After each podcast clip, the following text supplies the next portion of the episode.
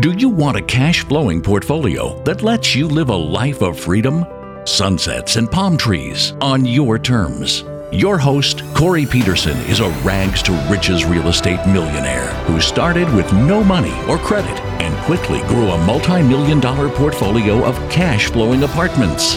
You're only one deal away from creating the cash flow life, and the Multifamily Legacy Podcast will show you how. Hey, everybody, welcome to the Multifamily Legacy Podcast. I'm your host, Corey Peterson, and today we've got another just great guest. We are coming off of our five week Back the Basics series, and I am now back into some interviewing some amazing guests. And, and you're going to want to pay attention to this guest in particular because we're going to talk something um, kind of on the side of multifamily. Um, it's a little bit different but uh, dude, I'm greatly intrigued by it right now. So, uh, my next guest is Paul Moore, and Paul's got a really interesting story. Um, you know, he did a little stint at Ford Motor Company. Uh, he then co-founded uh, a staffing firm where he was a finalist for the Michigan Entrepreneur of the Year two years straight. Um, and then he actually sold that staffing firm to a publicly uh, traded company. So, in other words, Paul got paid. He now is um, co-managed and, and very many successful multifamily developments. He co-hosts two podcasts, including The Art of Investing and How to Lose Money. They're great podcasts. I highly recommend them. Yeah, Paul is actually part of Bigger Pockets. I mean, he's just he's a great guy. He has a great story. He's been in the money game for a while. He understands the business and he's going to share a lot of insight on what he's doing now. And I think it's vitally important to listen because he's going to give some clues on where to find the money. Where where's the bacon at? Okay. Um, before we get to that though, First of all, I love it when you guys take the time to go to iTunes. I'm not going to give any iTunes reviews now, even though you guys have been doing it. I mean, I keep getting reviews, and I'm just blessed, and th- I just want to say thank you from the bottom of my heart. Um, but I really want to tell you about what's coming up. Is that's our Apartments to Millions Summit, and I'm just if you are looking to grow and thrive in the multifamily space, if you need partners, if you need money, if you need deals all that is going to be created at the summit. I've got a lineup of tremendous speakers, and also I've got really like some great vendors that are going to help move you. In other words, that are going to give you the stuff, show you how to get on TV, how to create, you know, write a book, how to get a successful podcast. Those are things that you're going to want to add to your quiver, and we're bringing these people. Why? Because these are people that I've personally used to grow my brand and to grow my vision and to just grow the business. You guys are want you're going to want to take advantage of all this stuff that we have to offer. Uh, so go. How do you get it? You go to a2mlive.com, a2mlive.com, or you can simply uh, text a the number two m to 480 500 1127. So listen, Paul is going to share some great things, but first a word from our sponsors. Get started in multifamily real estate investing. Join our virtual Apartments to Millions Summit, where we will teach you how to get started in multifamily real estate investing. Text A2M, the number 2M to 480 500 1127. Learn how to create cash flow and not quick profits. All right, guys. Uh, listen, if I can get a little drum roll, we're going to put our hands together to Paul Moore. Paul, man, welcome to the show, brother. It's great to be here, Corey. How are you, man? Doing wonderful. So we were talking before this that we put this thing on, and uh, you know, first of all, I want to congratulate you on your success. It's really neat to see someone that's just real, even though you've had so uh, a great success record. You're just you put your pants on like everybody else, and I love that about you. Yeah, well, I've had lots of setbacks. I mean, hey, I got a podcast called How to Lose Money. I think you were a guest, if I'm not mistaken, and uh, we uh, we talk about failure, and uh, we've certainly had a lot of that too. Yeah, it's you know, and that is the prerequisite. I think to get success is you've got to be willing to fail a lot. Um, you know, we were talking about the other white meat, and I'll let you cue this up because I think this is this is what we're going to talk about. But I'm going to let you say it because you did it so well. Yeah, well, when I was a, a kid, uh, I guess my late 20s, they started this commercial thing, the pork industry. You know, pork is the other white meat. And I don't know if I ever believed that, but now I'm promoting mobile home parks. It's the other multifamily. and that's it. Drop the mic right there. Yeah, man you know, there's there's more ways to Yuma than you'll ever know. Okay, for everybody listening right, right now, and uh, and you know, mobile home parks, uh, lots of different ways to make money in the game right now. And so let's talk about that. Open it up and why you think it is the other the, the way to Nirvana right now. Well, here's the thing. So I've been doing multifamily for years, and you know, I started. I don't, uh, and I'm being real here. I do not have as good of a system as you, Corey Peterson. I do not have the acquisition team you do. And we were beating our head up against the wall, talking to brokers, trying to get on market deals. We'd occasionally hear about an off market deal that, you know, didn't really work or whatever. But I was tired of beating my head up against the wall. And so we decided to look into mobile home parks and self storage. And we were shocked that you know there are 45,000 or so mobile home parks in the US and roughly 40,000 of them are owned by mom and pops. Now these mom and pop owners are great people often, but they're getting really old and they're ready to sell and cap rates are so compressed. They had no idea they'd ever make this much money from their park. But these people generally don't have the resources or the desire or the knowledge to maximize the income at these parks and therefore maximize value.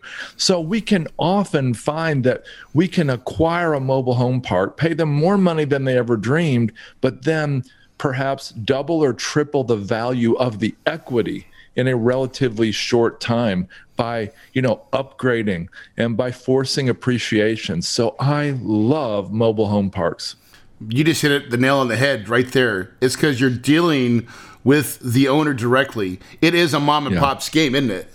Yes, it really and is. Because that opens up so many different avenues of. Uh, do you get creative with your financing and your structures?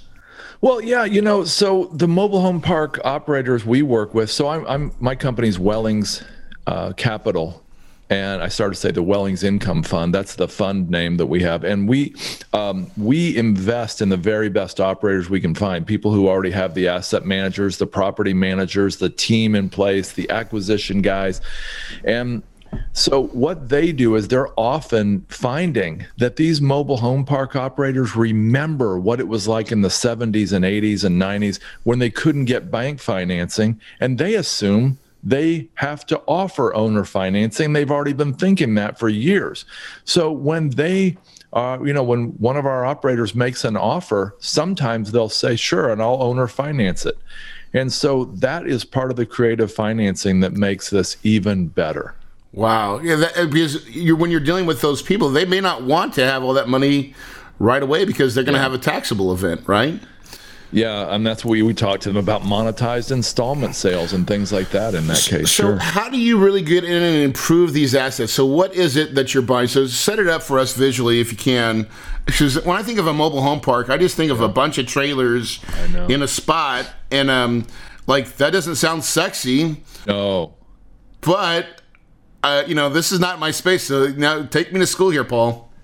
So Corey, when I thought about multifamily, you know, I wrote a book on multifamily in 2016 called The Perfect Investment, humble title. And we talked about value add a lot. We talked about improving the granite countertops. I mean, adding granite or, you know, uh, upgrading the cabinets and the paint and the fixtures and the lighting and the carpet.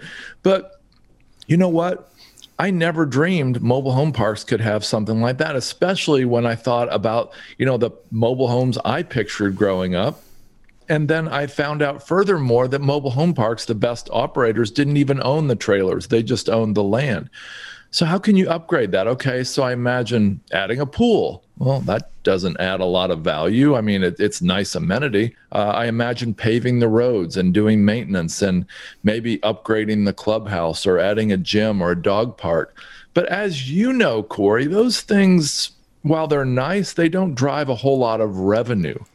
I was shocked to find out what revenue driving opportunities there were. I'm going to start with an example.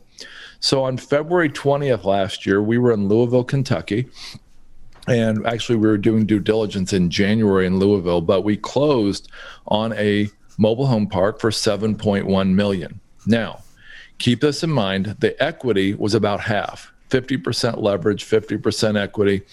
Um, and this park, uh, three and a half million in equity, in other words, this park had not even been visited by the owner in at least five years. Okay. The guy who ran it passed away three states away in Georgia, and the owner's wife had not visited in five years or more. It was surprisingly well run considering that, but there were 50 vacant spots. They had apparently not raised rent in years, and because it was 25 to 35% below market rents.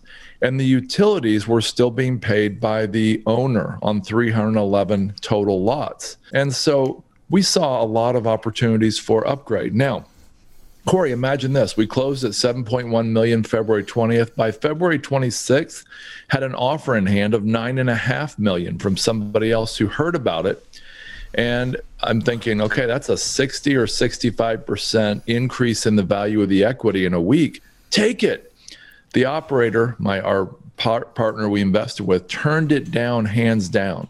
He said, No way. He said, I can make so many more improvements than that in a short time. And he went to work. First of all, he passed the utilities back to the tenants. Now, you may think, well, those tenants could be mad and go somewhere else. Well, everybody else was already charging back utilities. So that was not an option for these people. So that was a hundred, hundred fifty thousand a year in adding, you know, adding to the net operating income. Well, adding 150,000 a year to the NOI divided by a six percent cap rate is what's that? Two two and a half million dollar increase in value of the park. And so he already got immediately or quickly at least back to that number the guy offered him. Second, he raised rents and he didn't raise rents a whole lot because you know you're not going to raise rents 35% to get up to market immediately but he raised rents some and then third, he started working on getting some new mobile homes in the park. Now, this is where uh, mom and pop operators really fail. A great operator can go out and go, you know, they could go to, let's say, Fleetwood or Clayton Homes or whoever, and they could get a financing program and bring in new or slightly used homes into the park. And then once they're on location, sell the home to somebody who might come in and pay forty, fifty thousand dollars for the home, finance it at almost hundred percent, and move right in. Now that creates a cash flow stream for the operator, of course, as you know. And well, he was only six months into this whole improvement program. His goal was to hit a 12 or 13 million dollar value in three years. Remember, he paid 7.1 for it with three and a half million in cash.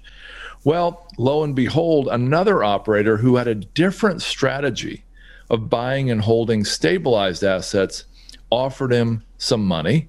And we closed on this property right before the end of 2020 10 months into owning it for $15 million, taking the three and a half million in equity up to, I think, 11 and a half million and had a nice 340% IRR on that property. It's hard to get those deals these days. But a great operator can do it, right? Not yeah, not multifamily. That's not happening in multifamily. Very rarely will that happen. And without yeah. a whole lot of heartache and headache. Like for me to do that, it would have to be such a big transition yeah. in in building stuff and adding stuff, mm-hmm. and so many mm-hmm. things could go wrong. You just took something that is really super simple. Right. You just saw the like this is just it has tired owner written all over it right. that doesn't understand it as a true business. Right. Right. And that that's right. Mm-hmm. That's that's the whole story right there. You just and you it. see this time and time again. Yeah, there are so so a great acquisition team in the mobile home park space can actually have a, a list of deals. I won't say they're all that good because that's an exception to the right. To the I mean, average. this is your cherry that you put on top, but but there's yeah. still if that's the best, I'll take average at that point. That's my whole point, and that's what we love to invest in. Sometimes I get people on my podcast that make me rethink what I'm doing. oh no, I don't want to do that. You're No, so good at what you do, Corey. Well, and I love, uh, but I so this is like one of those things where I I always think to myself, is there an easier way to the cash? And uh, because I am a student, I've always been a student, and I love multifamily. But what you're saying is intriguing the hell out of me right now, because I think that I, I look at where we're at in the marketplace, and because now let's talk about the future. How do you see the future? Like, what, what do you see going on? And let's talk about it from the multifamily side, in your opinion, and then also what you think about it in the um, in your mobile home, yeah. you know, park side. Because I think there's two different versions of what's probably going to go. Ha- what's what's going to happen? You bet. So this could be a long answer. I try to be as succinct as I can. So I love multifamily demographics. First of all, you've got baby boomers, the smallest group of multifamily renters, but the fastest growing. And statistics say when they move from ownership to renting, on average, they'll never go back to ownership again. So you've got the baby boomers, 77 million strong, moving in to uh, more multifamily. You've got Gen Z, excuse me, you've got millennials moving, they're 80 million strong, and they on average like to rent more than own. Why should they be tied down to a 30 year contract uh, or for something when they might have new friends, new jobs, new opportunities across town or across the country next year? You've got Gen Z. So far, the indicators are that they want to rent more than buy, and they've got record student debt coming out of school as well. On top of that, you've got immigration. Now, immigration is playing an increasing role in the US economy. Immigrants, on average, decide to rent more than own, and they rent for much, much longer than people who originated in the United States. So, multifamily's demographic trends are tremendous. Fannie and Freddie say there have been virtually no large foreclosures in the multifamily space for years. And so, it's a great place to be. It's the perfect investment. But the problem is, it's not perfect if you have to overpay to get it. And you are in the perfect place, my friend, because Brian Burke and I were talking the other day about the mass of people coming from LA and San Francisco to Arizona. Did you know you can rent a U-Haul? And I don't have the exact numbers with me, but I think the U-Haul rental from LA to Scottsdale is like $2,000, $2,100. But the 26 foot from Scottsdale back to LA is $279. That's all. and I think the point is there's a mass migration to Arizona and people that were paying 3000 for a one bedroom in LA can get what can they get for a third of that for a thousand in Scottsdale? They can probably get a two bedroom apartment, right? Yes, and and that, that's exactly what's happening. Inflation is coming, and it's real Yes. just because of that, because of the migration of people, and it's happening across the country, but specifically in the Phoenix market, Dallas market. You know, all the jobs. Just follow the jobs, and Right. so it is. It is a crazy. It's crazy time. Yeah, it really is. It really is. But So multifamily is awesome. But you're right, Paul. Though that and that is, the, and so here's that's what I see as well. Um, here's my only caveat too is I still think there was a lot of the buzzword for a good couple years is multi. Mul- every, every- you know, every single family fix and flip uh, event that I've been to, it's like the badge that everybody wants to wear is well, I'm getting into multis, and and I what I've seen is a lot of new operators, probably not seasoned, Yeah. probably they've come into the marketplace and they probably overpaid a little bit and they or they didn't get capitalized enough.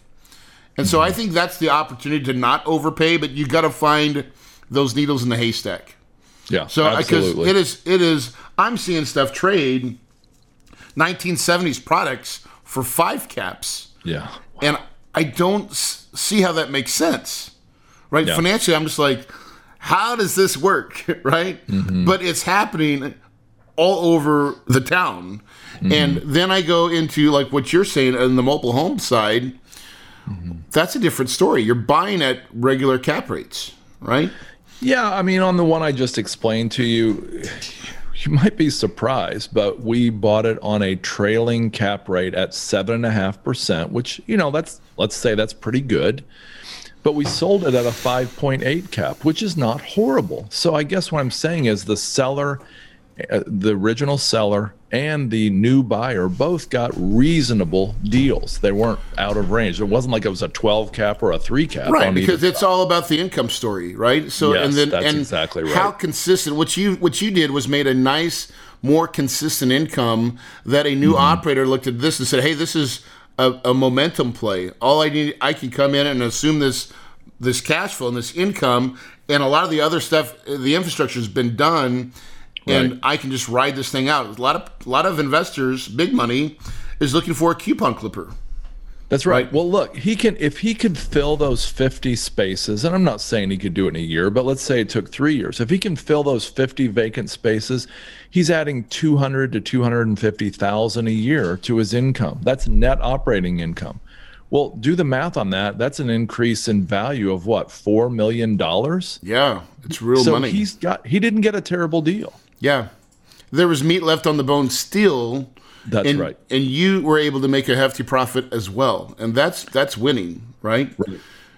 Yeah. So let me finish my answer by talking about the demographics of mobile home parks. So, first of all, you've got an asset that generally can't be moved. 93% of mobile homes that go on a park pad never leave there until they're hauled away to the dump many decades later. Number two, you've got tenants who are partnering with you because you own the lot, the land, and they own the home. So even with the eviction laws, think about this. The eviction moratorium says they can't pay the three, they don't have to pay the $300 a month. You can't evict them. But if you do, when that eviction moratorium's lifted soon, if you evict them, they're going to lose their forty or fifty thousand dollar home in the process. Because chances are, if they can't pay three fifty a month for lot rent, they're not going to be able to spend six thousand to move that mobile home down the road. So these are essentially in place assets, and the people fight to keep them. The average tenant of an apartment stays how long? A year or two. Yeah. The average tenant of a mobile home park stays at least 13 years, and their home stays much, much longer than that. Um, there's an affordable there's a, an affordable home crisis, affordable housing crisis in America right now. Here's an example: ten thousand people turn 65 every day, Corey, and yet only four of the ten thousand have ten thousand dollars or more saved for retirement. So six out of 10 have less than $10,000 saved for retirement. You and I are on this podcast to try to help a lot of people make sure they don't end up there. But the point is, there's a lot of people there. Well, a lot of them have home equity and that's locked up in a home. They might be willing to trade that home equity for a much cheaper lifestyle in an apartment or a mobile home park. And a lot of them are choosing mobile home parks right now as well as apartments. And so that is in causing an increase in demand. You'd think there'd be an increase in supply. No, no. NIMBYism, not in my backyardism, says there are no mobile home parks to speak of. I don't see them- in the U.S. Yeah, I don't see them ever created, right? Like Right. yeah, not And yet. so that's not in my backyard. You're right. It's the one asset class that we know of that has an increasing demand but a decreasing supply every year. And so that's causing even more excitement. Another thing that's happening is cap rate compression due to institutionals. Blackstone, Sam Zell, uh, Sun Communities, others are jumping in to mobile home parks. They have been for years. Blackstone just made a big splash in September with a large institutional purchase. But think about this, Corey. You can buy a 500 unit apartment complex. You can't. And, and so let's, what would that cost? Maybe 50 to 100 million dollars? Maybe. Yeah, right. It's very hard to find a mobile home park of that price. And so it's virtually unheard of to write a $50 million check, like institutionals like Blackstone like to do, for a mobile home park. So somebody has to take a bunch of small mom and pops, pull them together, make them into a beautiful franchise package, and sell them. And that's something people like you and I can do because it's not that hard to buy a 100 unit park and upgrade it and then sell it for a lot more money, as we just talked about. So there's all these factors that are coming together. And this is why I love the other white meat mobile home parks. I'm sold. Where do I get some of that? Come on in, man. The water's fine. Bring your yeah. Jeep. so, uh, well, and that's a great transition. So, because uh, I always like to give the uh, why do we do it s- scenario in, in my podcast of talking about, listen, w- when we strive and, to make income and wealth and things like that, it's really what do you do for fun factor that I think is the most important because there's got to be a balance. You know, if you work, work, work, and that's all you ever do, a hustle and grind, um, life can get really boring and short. So, Paul, what do you like to do for fun? At Kahuna Investments, we partner with passive investors to create award winning communities families love to call home. If you want to learn more about our company and our process, go to www.kahunainvestments.com and click the deal room. You know, three years ago, I was on the Bigger Pockets podcast and they asked me that question. Corey, I had, I was almost speechless because I've worked, I've spent 30 years as an entrepreneur and worked far, far more than I should have. I'm serious. Yeah. And I, I was quite taken aback by it. And of course, I remembered that I had just scheduled a Canadian fishing trip with my son. We've done seven of them. And I said, uh, I'd like to go fishing in Canada. Yeah. And that was my answer. But, you know, I got to tell you, and this is a real serious note for a kind of a fun podcast. I actually am quite concerned about America and about COVID and about all the stuff that's happening to us that's outside of our control right now. And I told my family, I said, you know, if we got something we want to do in the next five or 10 years, let's just do it this year. Come on. So I bought a Yamaha 250 dirt bike the other day. And my wife was surprised when I showed up with it. I actually just went to look at it, but I brought it home and uh, from a neighboring state. They're hard to get right now. You yeah. can't even get a new one or a used one hardly. But uh, I got a dirt bike. My, uh, I'm talking about we're doing some jeeping. My son bought a cabin in the Blue Ridge Mountains, and he's buying a four wheeler. We're going to do some of that. Uh, so we're looking to do some stuff like that and kind of bring the future into 2021. How about you? Man, it's the same. Listen, I'm. Everybody knows. If I'm an avid Jeep guy. Like I'm. I'm nuts about Jeeps and going rock crawling. And um, so, and the here's what I've learned is to get your family involved. Find something that you kind of like to do, and uh, and put some resources behind it. So my daughter has a Jeep. I have a Jeep. I'm at my son's turning 16 um, in six months. He just got his permit. Right. Wow. I'm giving them my Jeep. So I, and they gave me a really good excuse, Paul, to go buy another one. Nice. Right. So now I've got three Jeeps. I've got a car lot of like I'm the Jeep dealership. But what we found is that we love doing that together because it's kind of like going exploring. And so we just we've learned to. I've learned, and th- and this was hard because I'm a lot like you, Paul. I am a go get it. When I get focused, yeah. move out of the way. I got blinders on, and yeah. it it has been a real um, journey to learn how to take the blinders off mm-hmm. and look around and smell the roses.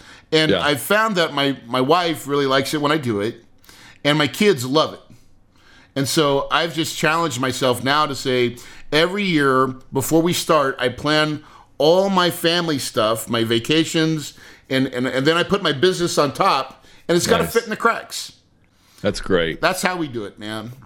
That's good stuff. Are you, you're in you're in that uh, collective genius, right? They, they talk about that kind of stuff, don't they? Yeah, they do. They do. And actually, I just I left that group about two years ago. Great group, by the way. Great group. Yeah. Um, all those any any of those think tanks are good, right? But yeah, I found that I've gravitated more as I've you know I'm 47 now, and I've just found that if the groups that I belong to now, they all talk this same uh, theory is yeah. Don't forget to smell the roses along. Build right. your ideal life as you go, not when you get there. Right. And um, and and it's hard to do, but it just mm-hmm. takes discipline, like anything else we've ever done in our lives. Once you get disciplined to the structure, and then right. you follow the rules, uh, good things seem to always come out of that. Yeah. And and new friendships and people like, listen, Paul, you got a you got a motorcycle uh, you know you're gonna i'm telling you right now i already know it. You're gonna come to phoenix because everybody comes to phoenix and then you're gonna call me up and we're gonna get on a jeep and we're gonna go exploring and go do some cool rock stuff That is awesome. Well, so one of my best friends just moved from Colorado to uh, Phoenix. In fact, he might run for governor of Colorado in a couple years, and so you'll definitely be seeing me there. There you go, rock and roll. Listen, guys, Paul, I want to thank you uh, for coming on the podcast. If people want to learn more about where to find you and what you guys do and what your company does, where do they go? They can find me on Bigger Pockets, but they can also find me at my company's website, wellingscapital.com. We've got some fun uh, materials on like getting started in mobile home park investing, for example. And uh, yeah, it's W E L L I N G S capital.com. Cool. I might have to go to that website right now and check it out. All right, buddy. hey, guys, listen. Uh, if you enjoy this type of content, listen, you are in the right spot. Um, you know, people like Paul will help guide you and mentor you, give you nuggets and clues on how to get it. But before you start any of that, what matters more importantly is what you think and believe. Guys, if you believe it, you can achieve it, and your paradise is possible.